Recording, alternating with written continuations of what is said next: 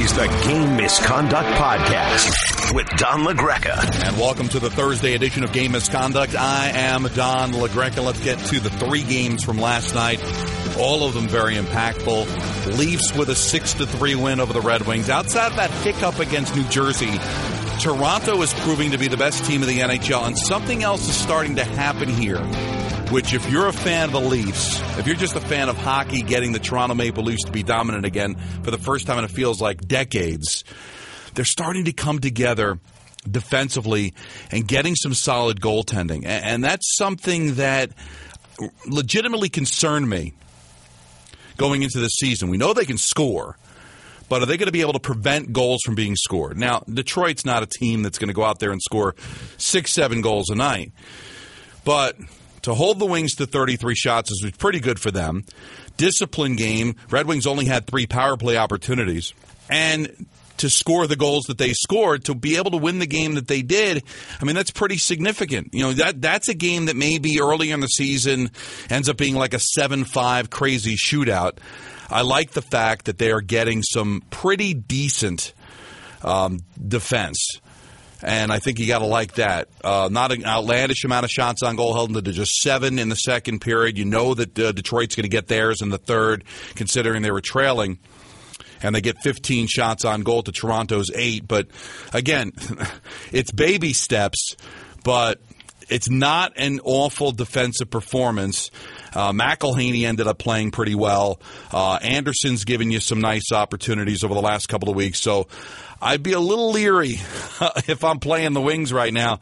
This seems to be the best team in the NHL, and of course, tomorrow we'll have my top five. And Toronto did not sneak into the top five last week. I have a feeling they're certainly going to sneak into the top five this week because they just right now might be the best team in the National Hockey League. Another team that needs to be talked about. They did have a hiccup last week with a couple of losses. The five and two St. Louis Blues beating the Chicago Blackhawks. And just a side note, how great was it here? Eddie's voice again. I know he's missed like three weeks, but still, we hadn't heard him since last year's Stanley Cup final. We have not really heard from him at all since the announcement that he had colon cancer, but he's going through the chemo, and it was nice to see him back to work.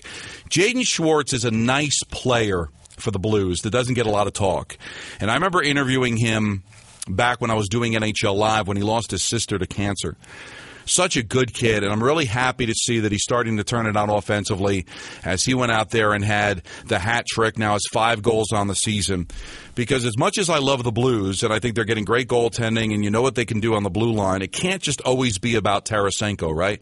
Other guys are going to have to be able to perform, and to see Jaden Schwartz start to come into his own now, maybe becoming maybe not an elite player, but certainly a player in the conversation. Uh, I, I think that's pretty important for the St. Louis Blues moving forward. I mean, it's been that other team in the conference, right? Can't get to the Stanley Cup final since they were an expansion team. They did have that run a couple of years ago to the conference final when they lost to San Jose. But to go out there and beat the Blackhawks, who are now 4 2 and 1, that was pretty solid. And the Los Angeles Kings look every bit the team that won the Cup in 2012, went to the conference final in 2013, won the Cup again in 2014. And they, you look at the final score and you say, all right, they beat up on the Montreal uh, Canadiens. And we talk a lot about the Canadiens yesterday, so there's no need to repeat uh, their issues. But this was a tough game. I mean, this was a 1 1 game going into the third period.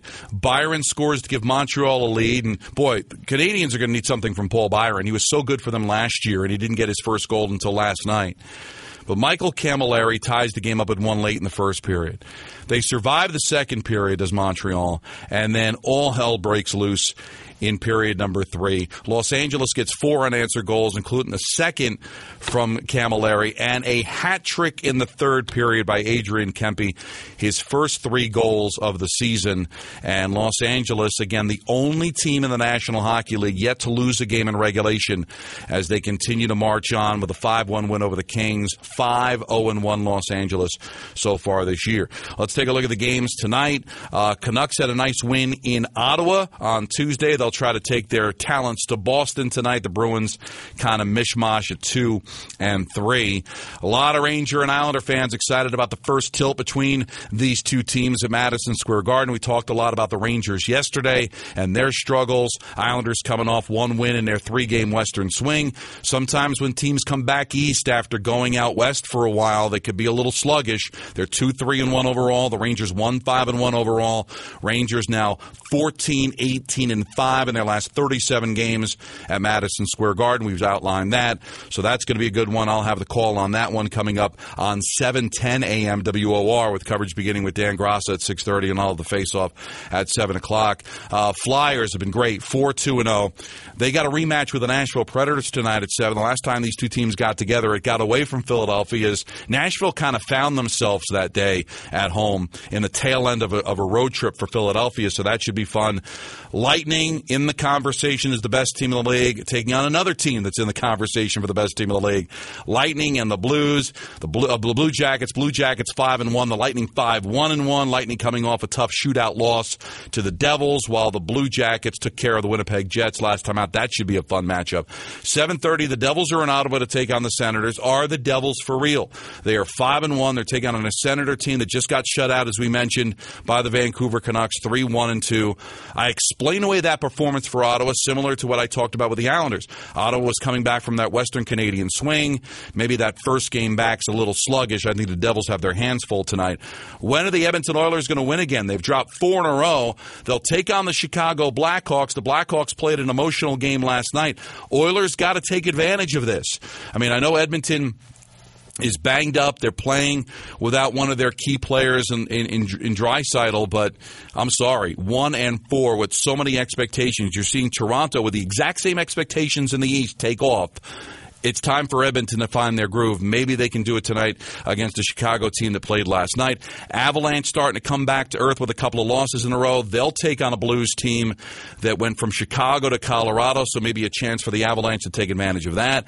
I'm anxious to see the Hurricanes 2 1 and 1 take on a Flames team at 4 2 0. Flames have not played since Saturday, and we'll see if Carolina can continue what they're doing out west. And then the Coyotes, still the only team in the National Hockey League without a win win. 05 and 1 will take on the Dallas Stars, who've been very average this year in many different ways at 3 and 3 on the season. Let's hear from you. Many people want to chime in at Don LaGreca, hashtag game misconduct. So let's see what you have to say. Haywood W says uh, Coach AV might have run his course with the Rangers. Sometimes the message falls on deaf ears. It's still too early for Ruff this might be a year to retool and hope to find the next big talent.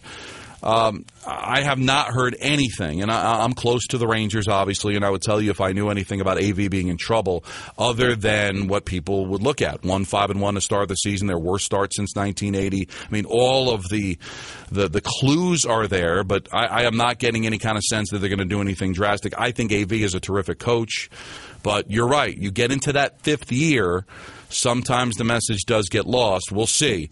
I think there's some time here, but time can run out pretty quickly. Islanders tonight, Nashville, a, a Saturday afternoon tilt at the Garden. Uh, we'll see. Chris Moore says, Do the Rangers need a shakeup to eliminate country club atmosphere that has them coming out flat game after game? Well, country club atmosphere would apply that they don't care, that they're laid back. Uh, I think everybody senses the urgency around this team because it's a win now team, and the window is closing. You've got a goaltender that's going to turn 36 in March. Rick Nash isn't getting any uh, younger. McDonagh and Staal aren't getting any younger. So I would think there'd be a sense of urgency. But Chris, you're right. They've gotten off to sluggish starts, give up a goal the first minute against the Blues, give up a goal in the first minute uh, the other night against Pittsburgh. Uh, they've played some of their worst periods, and when they played their best period on Saturday against the Devils, they didn't score and they lost the game anyway. So whether it's a slow start, whether it's slow finishes, this team over the first seven games has yet to play 60 minutes of hockey. We know that if they play 60 minutes of hockey, they can win. When is that going to happen? Uh, Al says, just a wild thought. Hank to Vegas for whoever. Uh, haven't looked at contracts yet because I'm unsure. Crazy or no? I don't think Vegas is going to get into bringing that kind of salary in. I understand Fleury's on IR. They believe in Malcolm Subban bringing on that kind of a contract is tough for a team that's not a win now team. They can say, wait a minute, Vegas has won five of their first six. Why would they not be a win now team? George McPhee has shown a lot of patience. I'm not sure he wants to get into that dance. It's not a reflection on Lundqvist. It's the amount of money and the cap hit that that kind of acquisition can make. We talked about it earlier in the week. It's building in front of your goaltender, not throwing a lot of money at a goaltender. Uh, plus, I'm not sure the Rangers want to see that happen. Uh, they've built a lot around this guy. I think they see value in Lundqvist playing his entire career with the New York Rangers. I'm not sure, as much as maybe it makes sense financially for them to part ways with Hank, I don't think that's um, ever going to be uh, happening. Jack says, Hi, Don. What do you make of Marleau's impact in Toronto? Three goals, two assists in seven games played this season. Marleau has made an impact, obviously, statistically, with the, with the stats that you just threw out. But look at their lineup. You know, last year, the trading deadline, they went out and got Brian Boyle because he had some experience in the postseason.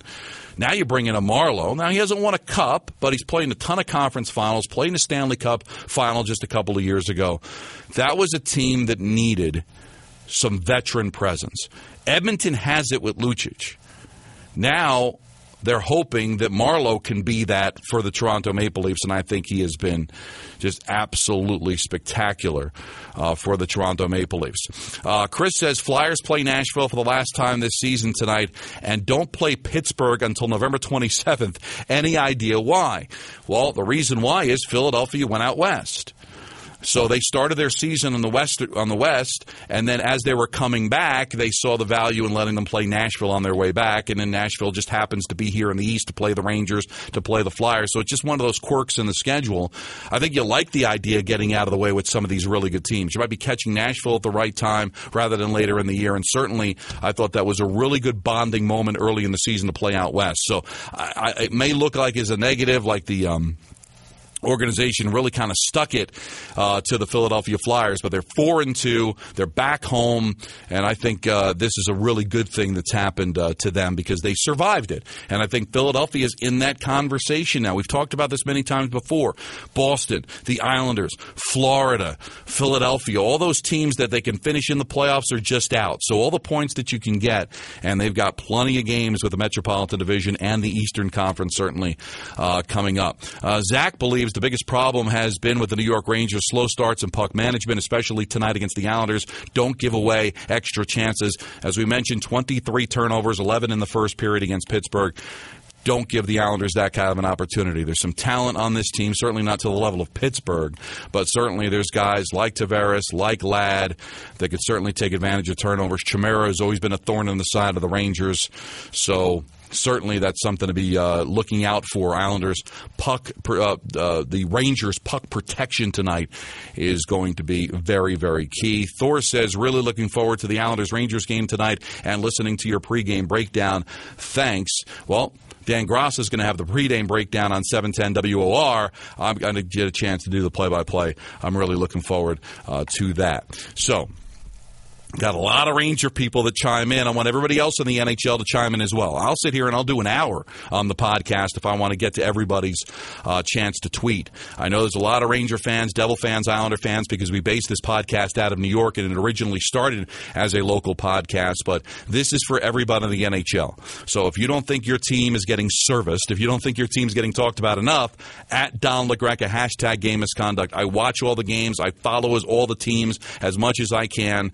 And I'll give you my two cents on everything that's going on in the National Hockey League. So if you want to talk about your team, I don't care if it's Philadelphia, Calgary, Edmonton, Vegas, Carolina, Tampa, whoever it is at Don LaGreca, hashtag game misconduct, and we'll have some fun with that. All right, so a lot to get into tomorrow. We'll have our top five. We'll recap a slew of games today, and we'll also preview the games coming up not only on Friday, where there's a ton, uh, but also a big weekend in the sport as we're getting deeper and deeper into the year now, and we're starting to see what these teams are all about. Some good, some bad.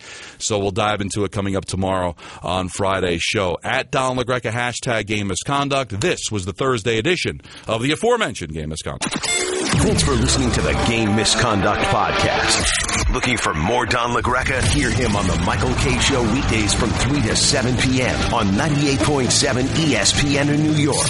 and worldwide on the ESPN app. And don't forget to subscribe to the Game Misconduct Podcast on the ESPN app, Apple Podcasts, or wherever you get your podcasts.